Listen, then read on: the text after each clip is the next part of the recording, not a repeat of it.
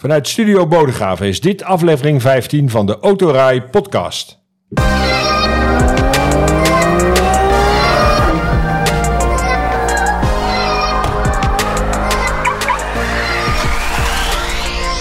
De Autorij podcast is de talkshow over auto's. Autonieuws, actualiteit, alles over auto's en mobiliteit direct of indirect verbonden met auto's.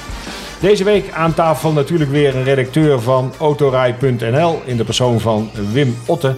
En we hebben een uh, gast zoals gebruikelijk. Deze keer is dat Boudewijn Blok, COO van Mobilize. Uh, Boudewijn, wat is Mobilize in een nutshell? Mobilize is het vierde merk van de Renault Groep wat staat voor duurzame mobiliteit. Kijk, nou, dat is een uh, heel breed begrip. Daar gaan we straks uitgebreid over hebben, over duurzame mobiliteit. Eerst nog eventjes over uh, wat minder duurzame dingen. Uh, want Wim, jij bent even gedoken in ja, toch wel het belangrijkste nieuws van de afgelopen weken, namelijk de brandstofprijzen. De brandstofprijzen die gaan weer omhoog, want het is weer een accijnsverhaal. vertel eens even, jij weet er meer van. Ja, nou ja, we hebben natuurlijk net al een behoorlijke verhoging achter de rug. En nu tekent zich ook voor 1 januari 2024 opnieuw een verhoging af. En dan komt er 20,95 cent accijns bij. Dat is nogal wat, ja. Dat is behoorlijk wat. En als je dan even teruggaat naar vorig jaar, toen de accijns uh, werd verminderd ter compensatie van de hoge brandstofprijzen. De olieprijzen jaagden de benzineprijzen en de dieselprijs met name richting nou ja, bijna 2,5 euro. Was dat vorig jaar of dit jaar? Was dat, vorig jaar. Dat was vorig jaar. In april is toen die ingreep gedaan met een accijnsverlaging. Voor 1 januari komt het op neer dat die compensatie van toen wordt nog een stukje weggehaald of verdwijnt in zijn geheel. Eerder dit jaar is dat al deels gedaan. En er komt nog naar verluid een stukje extra accijns bij. En dat zal dan in de miljoenennota, zeg maar op Prinsjesdag, bekend gemaakt, gemaakt gaan worden. Maar het lijkt er wel op dat het al vaststaat.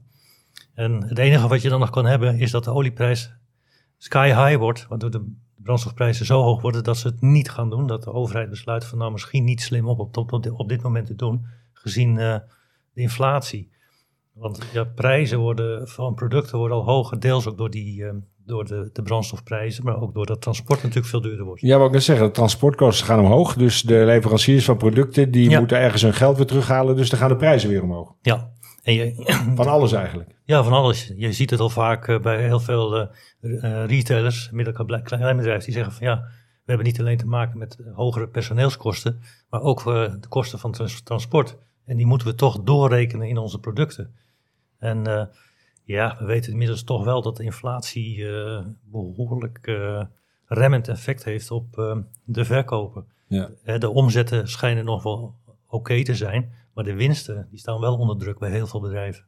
Hey, en eh, zijn er geen Europese richtlijnen voor die brandstofprijzen? Want wij hebben wel heel erg veel verschil eh, nu al met onze buurlanden. En dat wordt dus straks nog eens een keer 20 cent extra. Ja, ik geloof dat het nu ten opzichte van België al bijna 30 cent is. Ja, dat wordt dus straks 50 cent. Dat zou zomaar kunnen. Even snel gerekend. Ja, dat zou zomaar kunnen. Maar er is eigenlijk geen... Want het is een fiscale maatregel, accijns. En daar zijn landen in Europa autonoom in. Dat mogen ze zelf bepalen.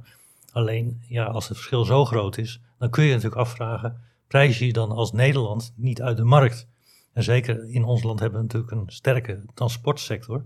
Eh, er zijn veel bedrijven die uh, niet alleen in ons land zelf de distributie doen, maar ook in heel Europa. Dan voor die bedrijven wordt het natuurlijk een, lastig verhaal. Ze zullen moeten tanken in het buitenland om nog enigszins uh, concurrerend te kunnen, die kilometertjes te kunnen maken. Is het gunstig voor Mobilize, uh, Boudewijn? Even tussendoor, want uh, de brandstofprijzen gaan omhoog. Mensen worden misschien wel uit brandstofauto's gedrukt richting weer meer duurzame vervoersmiddelen. Exact, ja. Ik, uh, ik wachtte mijn beurt inderdaad al heel even af. ik hoor hier een hoop argumenten uiteraard om ja, meer te richten op elektrische mobiliteit. wat een, tegenwoordig een ontzettend goed alternatief is om van A naar B te gaan. Met name voor personenauto's, maar ook voor bedrijfswagens. En wij kunnen daar uh, vanuit Mobilize ook heel veel uh, uh, bieden. Wij ondersteunen natuurlijk het merk Renault, Dacia en Alpine met onze mobiliteitsoplossing, maar ook de verduurzaming en laadoplossingen bijvoorbeeld. Dus voor ons, wij zijn er klaar van, voor, laat ik het zo zeggen. Ja. ja dat doet me denken aan een leuk zijspoor. Want, Maar nu eh, komt de anekdote van Wim. Ja, ja. Die, die hadden we nog niet we gehad. hebben het over Alpine. Ja. En op dit moment eh, is de Formule 1 eh, gestart in Zandvoort. Maar Alpine heeft een presentatie daar gedaan met een Alpenglow car. En dat is een conceptcar voor een toekomstige raceauto die op waterstof kan rijden. Exact. En eh, dat is dus emissievrij. En dat kan dus een oplossing zijn voor de liefhebbers, voor de petrolheads die een mooi motorgeluid wensen. Want die waterstofracer die heeft dus nog steeds een verbrandingsmotor. Maar is dat ook iets wat eh Mobilize ook nog eh, in gedachten heeft om op die manier met waterstof om te gaan? Of? We hebben binnen de Renault groep een eh, heel mooi merk wat Hyvia heet. En dat richt zich op waterstof. Op dit moment, zoals je al zei inderdaad, is er een hoop gaande op en rondom het cir- circuit van Zandvoort. En Hyvia heeft daar dit weekend ook een hele grote presentatie internationaal met eh, de, de eh Hyvia Master, de waterstofbedrijfswagen van de Renault groep. En eh, ja, dat, daar hebben we dus inderdaad een apart merk voor, voor opgericht binnen de groep. Wij kunnen daar uiteraard laadoplossingen voor leveren. Mobilize zal daar niet direct een, een, een aandeel in hebben. Die richt zich met name op, op de mobiliteit, elektrisch, delen van mobiliteit en dat soort, dat soort zaken. Ja. Ja, eh, het is mooi, eh, want jij eh, zit of werkt onder de Renault-groep. Eh, ik weet nog dat eh, Renault eh, de eerste was met een eh, MPV. Eh, volgens mij was de Espas de eerste MPV. Dat is een, eh, eh, een, een model wat we eigenlijk niet meer tegenkomen. Hè, Multipurpose Vehicle eh, stonden die letters voor. Het is tegenwoordig allemaal SUV. Ja. Maar Wim, eh, ik heb ergens gelezen of gehoord dat die MPV misschien weer terugkomt. ja, Volvo. Volvo Ja? heeft plannen met een de MPV genaamd M, EM90. En die is volledig elektrisch. Ehm, in november zal de introductie zijn, wordt die gepresenteerd in China. Dan denk je, hey, Volvo Zweden, daar is toch ook productie, maar Volvo maakt deel uit van Geely, een eh, autoconcern eh, in China. En tot het concern hoort ook het merk, nieuwe merk Zeekr. En de, Ja. De Zeekr 009, die lijkt qua platform in ieder geval sterk op die EM90, waarvan nu alleen nog maar foto's van boven zijn getoond. Maar het is een lange auto, zevenzitter. En de video die erbij zit, een soort teasende video, dan zie je een glimpje van het interieur. En dan zie je dus dat net als bij de Espas, dat je die stoelen in een soort vergaderopstelling kunt groeperen met een tafeltje ertussen. Dus een recept dat eigenlijk al, nou ja, meer dan misschien 30 jaar geleden is getoond door Renault, komt weer tot leven in een elektrische MPV. En eh, in, China, in China is er natuurlijk erg veel belangstelling voor auto's voor wat grotere gezinnen. Eh, dus daar zal de beste markt voor zijn. Maar een elektrische MPV zou ook zomaar in Europa eh, voet aan de grond kunnen krijgen. En nou, als je dan kijkt naar eh, die Zeekr 009, eh, daar, daar heeft de sterkste motorvariant, die heeft eh, 517 pk en Zo. 910 newtonmeter aan trekkracht. Dus nou ja, stel dat die auto 2,5 ton weegt, dan zal die toch nog behoorlijk kunnen pres- presteren. Nog, nog eventjes, want je had het over een eh, foto van boven, of een video van boven. Kon je dan eh, door het dak heen kijken, zeg maar, dat je het interieur, de indeling van het interieur zag? Met, waren dat ook allemaal losse stoelen? Nou, de video die eh, be- begint, net als met de foto zie je de auto van boven. En dan wordt er een soort Scandinavische huiskamer getoond. Met hele lichte kleuren, lichtgekleurde meubels. En op een gegeven moment dan komt er een beeld en dan zie je de auto als het ware eromheen vouwen. En dan zie je heel kort een, een autostoelopstelling, heel kort. Echte autostoelen met daartussen een tafeltje. En die stoelen staan keurig gegroepeerd. En dan moest ik meteen denken aan die Renault Espas van destijds. Ja, exact, exact. Ja. Maar, en, en lijkt die op de C90? Eh, heb je, of heb je nog niet echt het exterieur van die auto kunnen zien? EX90. Ja, Daar- EX90. Ja, daar, daar heeft hij wat van weg. Maar als je hem van boven ziet, lijkt het een, eh, een V90. Langer en waarschijnlijk dus ook hoger. Want een MPV, zoals die er destijds waren, dat waren ook allemaal wat hogere auto's. Ze zeiden wel eens van het zijn personenbusjes. Maar goed, eh, Renault re- logenstrafte daarmee met dat beeld. Want dat was echt duidelijk meer een personenauto dan een busje. Ja. En dan, dan de EM90, zoals die nu als eh, type aanduiding heeft meegekregen, staat de M waarschijnlijk dan voor MPV, mogen we aannemen. Daar kunnen we van uitgaan. Ja. Ja, daar kunnen Komt die toch weer terug? Ja. Misschien. Ja. Nou ja, als een merk als Volvo daarmee begint en het slaat aan, misschien nog niet eens in ons land, want dan zijn grote auto's toch wel een dingetje. Maar stel dat het in Azië een fenomeen wordt, dan kun je erop wachten dat meer merken die in de top van de markt zitten, met dit soort concepten gaan komen. Ja. Ik vond het altijd wel een praktische auto. Ik heb vier jaar pas gereden. Heb jij nog eens pas gereden, Boudewijn? Um, nee, nee. Ik heb wel andere mooie modellen mogen proeven. Espas wel gereden, maar niet, uh, niet als uh, dienstauto of uh, als privéauto. Nee, ik, dat is te groot voor mijn, mijn samenstelling. Ja, want hij werd toen een beetje doorontwikkeld van eigenlijk een MPV, hè, ik noem het maar een, redelijk vierkante hoge auto, naar een beetje platgedrukte Espas. En toen ging het richting SUV. Toen ging de ja. MPV eigenlijk ging daarmee verloren. Ja, ja. ja. Dus, dus ja, er komt wel een nieuwe Espas aan. Ja. En die heeft... Die is er. Ja, die is er dus. Is het een SUV? Ook weer niet echt. Ja, de concepten veranderen door de jaren heen uiteraard. Er gebeurt zoveel en zeker als er op uitstoot uh, gericht moet worden, natuurlijk die zoveel mogelijk beperkt wordt, uh, is design ook belangrijk. Ja. Uh, elektrificatie inderdaad in de vorm van, van hybride technologieën. Ja, dat, dat maakt natuurlijk ook dat zo'n model verandert. De, de smaak van de bereiders veranderen, de behoeftes. Ja. En het is altijd weer leuk om iets, iets anders neer te zetten, uiteraard, onder hetzelfde concept. Want Espas staat natuurlijk wel, is een naam die, die ergens voor staat. Ja, Zoals ja. zijn sporen verdiend in de afgelopen jaren. Maar ik kan me voorstellen dat zo'n MPV, juist omdat hij ietsjes groter is en ietsjes hoger, uh, meer ruimte biedt voor de batterijen van deze elektrische auto. Dat, dat, is wel een voordeel, denk ik. Dat is het. Dat is ook de reden waarom dit soort auto's wat makkelijker uh, op de ont, uh, ontwerptafel terechtkomen. Want je hebt gewoon veel capaciteit nodig in die, in die batterij, dus een grote batterij. En uh, ja, daardoor gaat de vloer al omhoog, dus de auto wordt vanzelf ook hoger. En uh, ja, je kunt je natuurlijk afvragen van, moet je een auto groot, hoog, zwaar maken? Want je hebt weer een grotere batterij nodig. Maar ja, die batterijtechnologie is sterk in ontwikkeling. Dus op een gegeven moment uh, komt er een kantelpunt dat een batterij kleiner kan worden met het behoud van capaciteit. En dan kun je dus ofwel nog meer interieurruimte creëren, of je maakt een wat lagere daklijn, waardoor de luchtweerstand weer afneemt. Ja. ja. Dus, uh, maar Boudewijn, heb jij zelf ook nog uh, bepaalde voorkeuren voor modellen of auto's? Of? Ik, uh, ik ben echt een petrolhead. En ja, petrol en, en Mobilize is een wat lastigere combinatie. Ik heb in deze rol wel bewust gekozen voor, laat ik het zo zeggen, duurzaamheid. Want ik, ik zie ook dat verbrandingsmotoren worden eindig. En ik ben graag iemand die voorop loopt. Dus ik heb wel bewust gekozen om in dit domein mijn, mijn, mijn plaats te nemen. En meer te richten inderdaad op elektrificatie. Ik moet zeggen, ik rij zelf elektrisch. Een uh, hele mooie Megane E-Tech. Met heel veel plezier rijd ik daarmee. En uh, ja, het, past me, moet ik zeggen. En ik heb geen, geen probleem met laden. Het is voor, voor privé en, en woon-werkverkeer prima te gebruiken zakelijk. Dus ik, ik ben daar helemaal in op mijn plaats, moet ik zeggen. Maar ik moet wel zeggen dat je uiteraard... We spraken net over geluid bij de Alpine, Alp Glow... over de, over de verbrandingsmotoren geluid ervan, dat, uh, dat mis je wel een beetje. Maar het, is ontzettend rustgevend. Dus uh, daar profiteer ik dan van. En dat is mooi om een uh, heerlijke podcast te luisteren bijvoorbeeld onderweg. Ja, ja, ja dat, dat is goed. Nou, de MPV, wie weet komt hij weer terug bij Volvo. Ja, waterstof is een uh, mogelijkheid om op te rijden. Daar hebben we het al vaker over gehad in deze uitzending. Maar natuurlijk uh, gaat het met name om elektrisch uh, rijden, Wim. En dan kom ik even op een stad in Nederland waar een opmerkelijke statistiek is.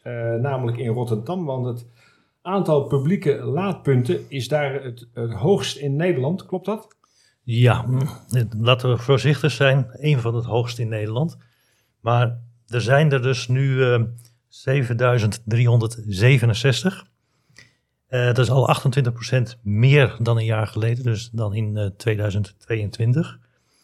Maar uh, willen we dus uh, in Nederland voldoen aan allerlei afspraken die we op het vlak van klimaat hebben gemaakt, dan moeten er nog flink wat bij komen. En eh, volgens een adviesbureau overmorgen zouden dat er dan 11.874 moeten zijn, laadpalen dus, in 2030. En 2030 is natuurlijk een jaartal, zeker in Nederland, waar de elektrische auto een soort uh, primaire rol gaat spelen in het, vervoer, in het personenvervoer van mensen, dus gewoon ook in de stad. Maar, nou blijkt dus dat het best lastig is voor de energiebedrijven om overal die laadpalen nog uh, neer te laten zetten. Het probleem is dat het netwerk, de capaciteit van het netwerk zit aan zijn plafond. En uh, dat kennen we al, dat, die verhalen circuleren al uh, lang in de media. Maar nu heeft ook Vattenval gezegd van ja, wij kunnen gewoon niet meer garanderen dat in alle plaatsen in Nederland wij een aanvraag kunnen honoreren voor een thuislaadstation. Dus ja, uh, dan ga je dus naar een openbare laadpaal of je moet ander, iets anders verzinnen. En dan is het natuurlijk eigenlijk wel een uitdaging, zeker ook voor bedrijven als Mobilize, die zich ook specialiseert in het aanbieden van laadoplossingen, om daarmee om te gaan.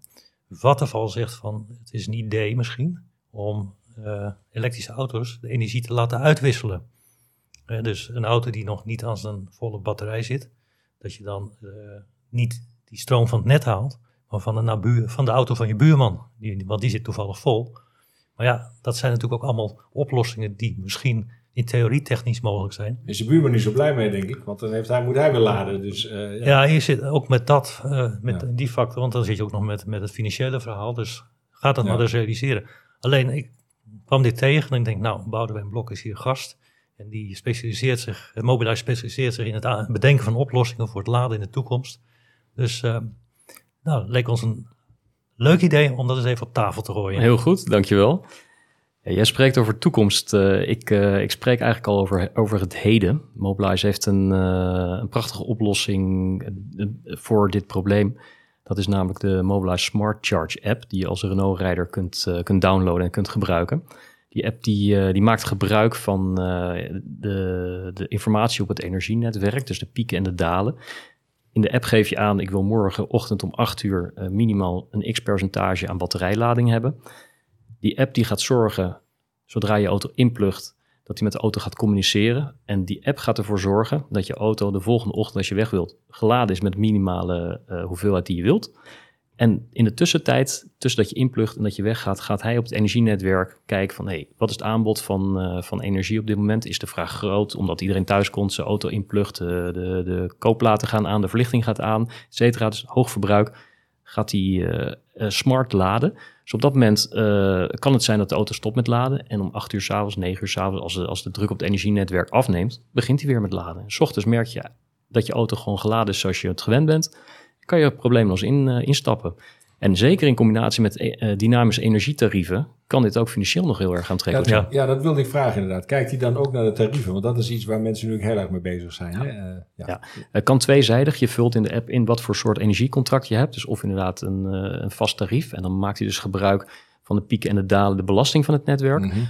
Als je een energietarief hebt wat dynamisch is, wat dus reageert ook op die pieken en dalen met het tarief, dan uh, profiteer daar dus inderdaad van. Dan kijkt hij inderdaad naar de lagere tarieven. Als het aanbod op het energienetwerk groot is door uh, of windenergie of, of zonne-energie, of dat er weinig gevraagd wordt, dan profiteer daar op die manier van. Ja. Dus dat is een ontzettend mooie uh, voorziening eigenlijk. Ja, maar, maar, dat is dan inderdaad, je hebt het over die app, dan moet je die app hebben, moet je het merk hebben. Dat heeft lang niet iedereen. Nee. En nu, Wim benoemt het al, die, die, piekbelastingen van die laadpalen, dat is toch een serieuze ja. uitdaging ja. lijkt me. Nou, in principe de laadpalen die wij leveren, uh, die, uh, de meeste daarvan ja, in ons gamma, die kunnen ook inderdaad, uh, die hebben een smart charge functie. En dat, dat is wel vrij gebruikelijk, want dit is gewoon een must-have om op dit moment je auto te kunnen laden in een overvol energienetwerk. De energie heb je nodig om van A naar B te komen, maar dat moet op een, op een slimme manier gebeuren. Dus dat, uh, dat kan of met een app of met een, met een laadpaal. En dat, uh, ja, wij bedragen daar in ieder geval bij om het, uh, de druk op het netwerk af te laten nemen. En als je dan zonnepanelen op je dak hebt liggen, wordt dat ook meegenomen in het smart gedeelte? Dat kan inderdaad. en Mobilize gaat daar ook met een ontwikkeling komen, hopelijk volgend jaar. Dat, waar ook een solar functie in de app zit. Om ja, al die factoren samen te kunnen laten komen en ja, optimaal te kunnen laden. Want dat vraag ik met name omdat er nu al berichten zijn, dus van de bron als eerste natuurlijk mee begonnen, om mensen met een uh, zonnepaneleninstallatie meer te laten betalen voor het gebruik van het net. Ja. En uh, nou ja, ik las nu al dat er allerlei trucendozen zijn bij andere energieaanbieders, die uh, mensen met een zonnepanelen gemiddeld 10 euro per maand meer betalen dan mensen die ze niet hebben. Ja. En uh, daar zou natuurlijk, als je met een slimme laadoplossing gaat werken, en die elektrische auto zou daar wat aan kunnen doen. Ja, exact. De, ja. Nou, je sprak net inderdaad over het, uh, het, het ontladen van een auto uh, naar een ander netwerk toe. Dat is iets waar Renault volgend jaar de Renault 5 voor gaat introduceren. Of nou, niet alleen daarvoor, maar die heeft die functionaliteit, vehicle to grid.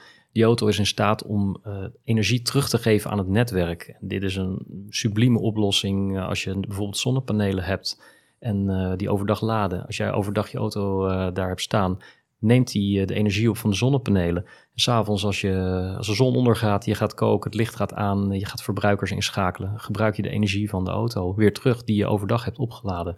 Maar hij staat niet altijd bij huis natuurlijk. Nee, dat is, dat is waar inderdaad.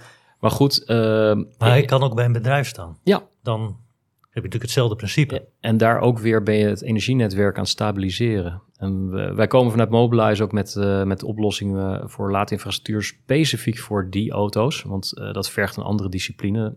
dat heeft andere hardware en software nodig, zo'n lader. Dus wij komen ook met een, een Mobilize lader die specifiek voor de Renault 5 geschikt is.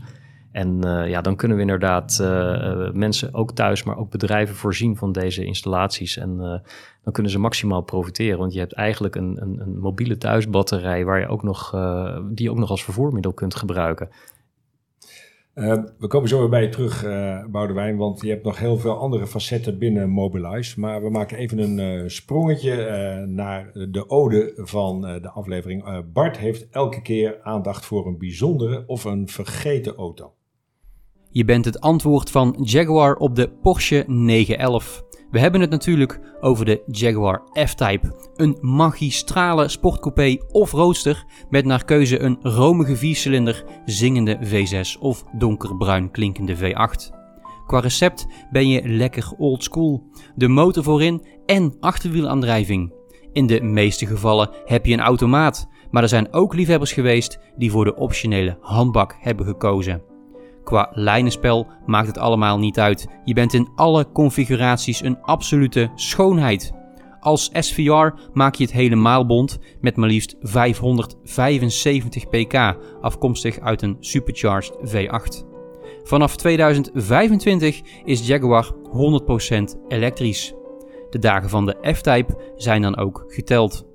Gelukkig krijg je geen stil afscheid, want van Jaguar mag je nog één keer lekker brullen. Hoe dat klinkt, luister maar even mee.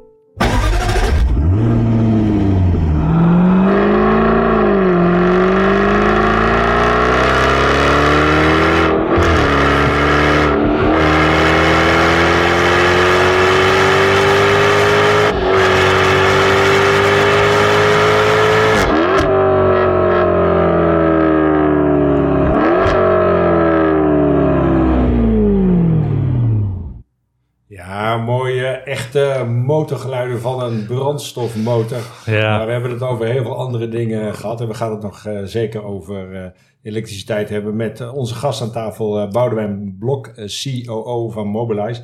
Mobilize hebben we net al heel veel gehad over elektrische auto's. Maar je hebt nog andere facetten binnen je onderneming. Bijvoorbeeld carsharing. Ja, dat klopt inderdaad. Wat, wat ja, de naam zegt het al een beetje. Maar leg nog eens uit, wat houdt dat precies in? Wij ehm, bieden een deelplatform aan, uh, wat mogelijk maakt om uh, bedrijven hun huidige vloot te laten delen met uh, de medewerkers. We zien na corona dat er een andere mobiliteitsbehoefte ontstaat. Veel mensen werken vanuit huis. Dus het carpark wat er al was, dat is soms overbemeten. Dus je kan je carpark op die manier optimaliseren door met minder auto's tegen lagere kosten eigenlijk een, een deelsysteem op te zetten met ons, ons platform op die manier uh, dragen we ook bij aan uh, ja, de behoeften van, uh, vanuit de zakelijke markt om daar ja, een oplossing te bieden. Dat is een van de facetten waar we ja, inderdaad aan werken. Daar heb ik een, een, vraag over, want er zijn natuurlijk wel meer deelautoconcepten de afgelopen jaren op de markt gezet. En we weten allemaal dat het nog niet echt wortels schiet. Er is een groep die er gebruik van maakt. Maar hoe krijg je het voor elkaar? Zeker dat, een grote, dat meer mensen daar gebruik van gaan maken. Is dat een oplossing voor? Is daar een. Maar hoe is het aantrekkelijk te krijgen? Ja, dat is een goede vraag. Um, Mobilize die, uh, houdt zich nu bezig in een domein juist wat niet uh, publieke carsharing uh, vervult. omdat dat inderdaad een hele andere tak van sport is. Dat wordt ook bepaald met name door lokale subsidies, lokale behoeftes in een, in een stad of in een, in een dorp. En dat, is, dat verschilt heel erg, dus daar is niet een uniek concept voor uit te rollen. En dat, uh, ja, dat, dat, dat maakt het moeilijk om inderdaad zo'n zo'n concept succesvol te krijgen, met name financieel.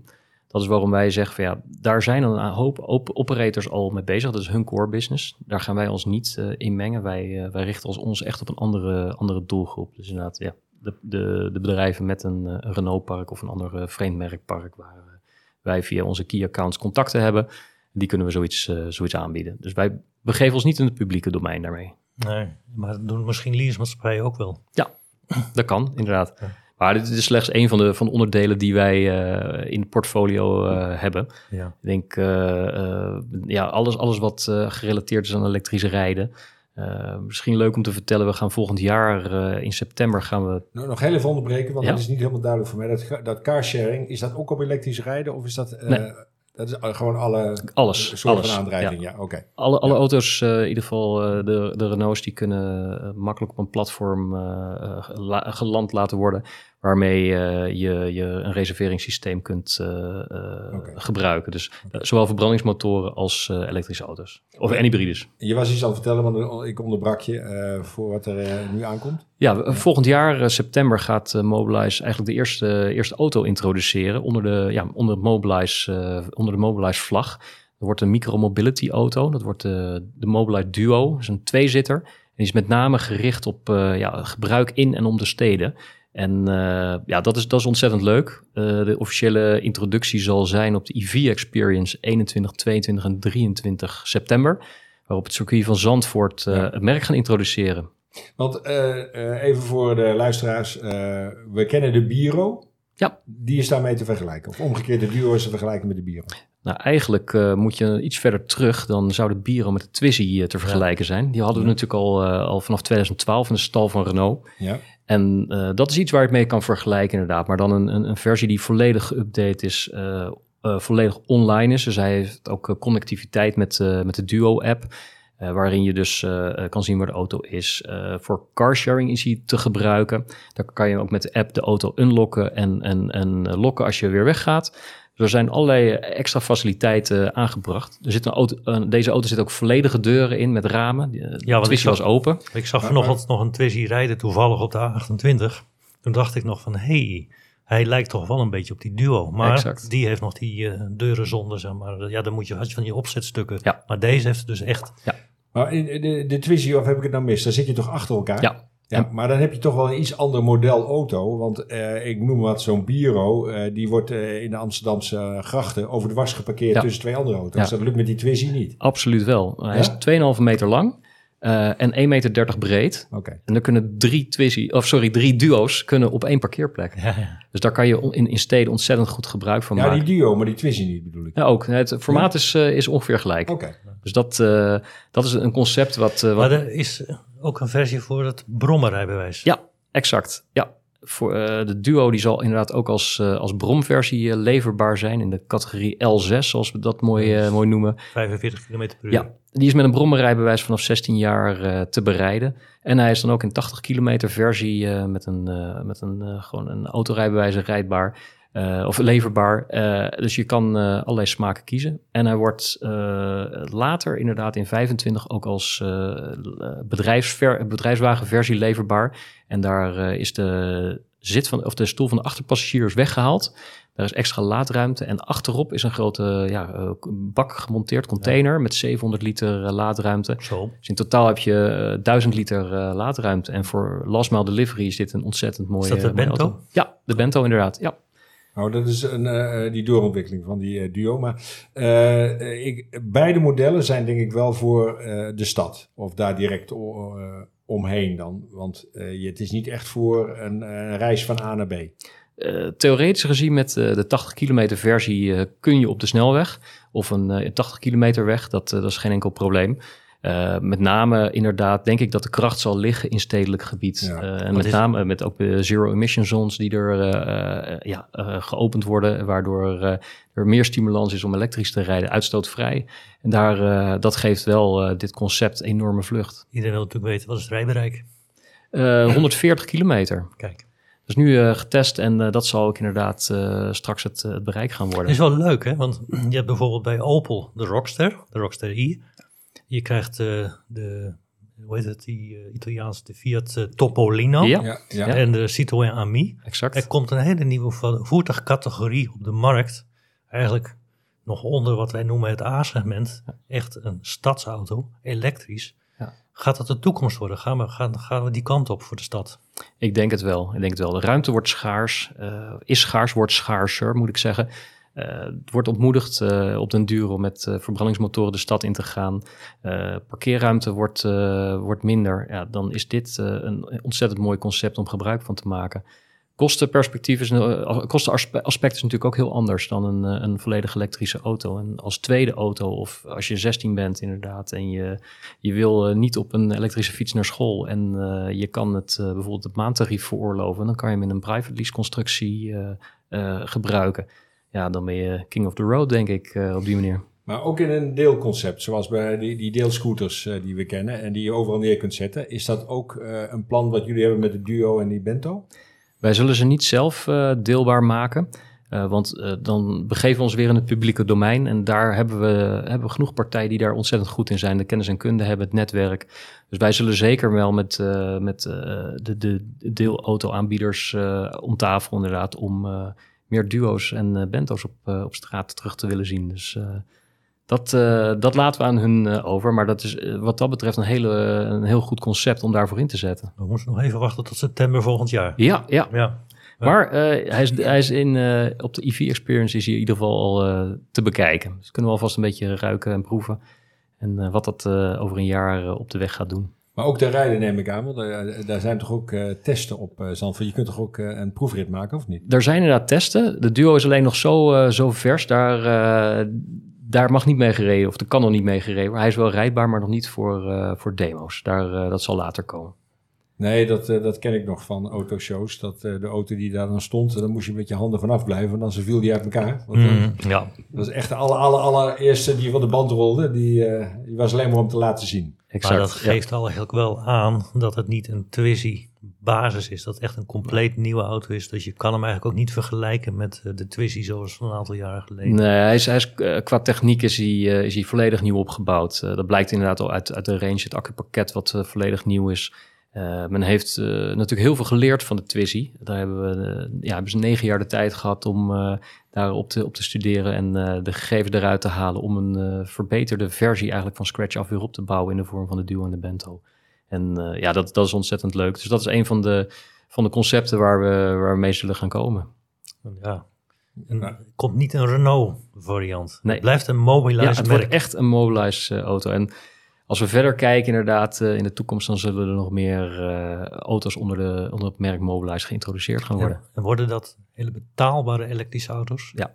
Wat, uh, Kun je al een richtlijn geven of niet? Nou ja, ik, ik, ik, ik, wil, nog, ik wil nog wat te teasen overhouden wat dat betreft. En anders is het geen verrassing meer. Nee, we, we richten ons met name inderdaad op de, op de betaalbaarheid. Want uh, daar, daar kan je nieuwe doelgroepen mee, mee aanspreken. Een uh, autorij is duur. We spraken net over brandstofprijzen die natuurlijk de pan uitreizen. En uh, ja, dan, dan, moet, uh, dan moet je in deze economie en met, met de salaris die we nu hebben, moet je gewoon slagkracht kunnen hebben om ook mobiliteit te kunnen veroorloven. Dus daar willen we zo, zoveel mogelijk aan, aan bijdragen.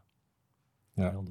Mooi. Ik wist niet dat. Uh, ik had niet vanaf het begin begrepen dat Mobilize echt een merk is. Ik dacht dat het een uh, organisatie was, maar het is echt ook een automerk. Ja. ja. ja. Oké. Okay. Interessant. Absoluut. Ja. ja. En die komen, en dat komt uit, uh, uit de fabrieken in, in Dieppe bij Renault, of waar wordt die geproduceerd? Deze worden in de fabriek waar de Renault Express wordt gemaakt op dit moment, in Tanger, hmm. worden ze gebouwd. En daar wordt nu de hele plant wordt, uh, ja, uh, klaargemaakt. En uh, vanaf januari rollen daar de eerste auto's van de band straks. En die zijn dan voor Frankrijk? Ja, Frankrijk, Spanje en Italië gaan beginnen.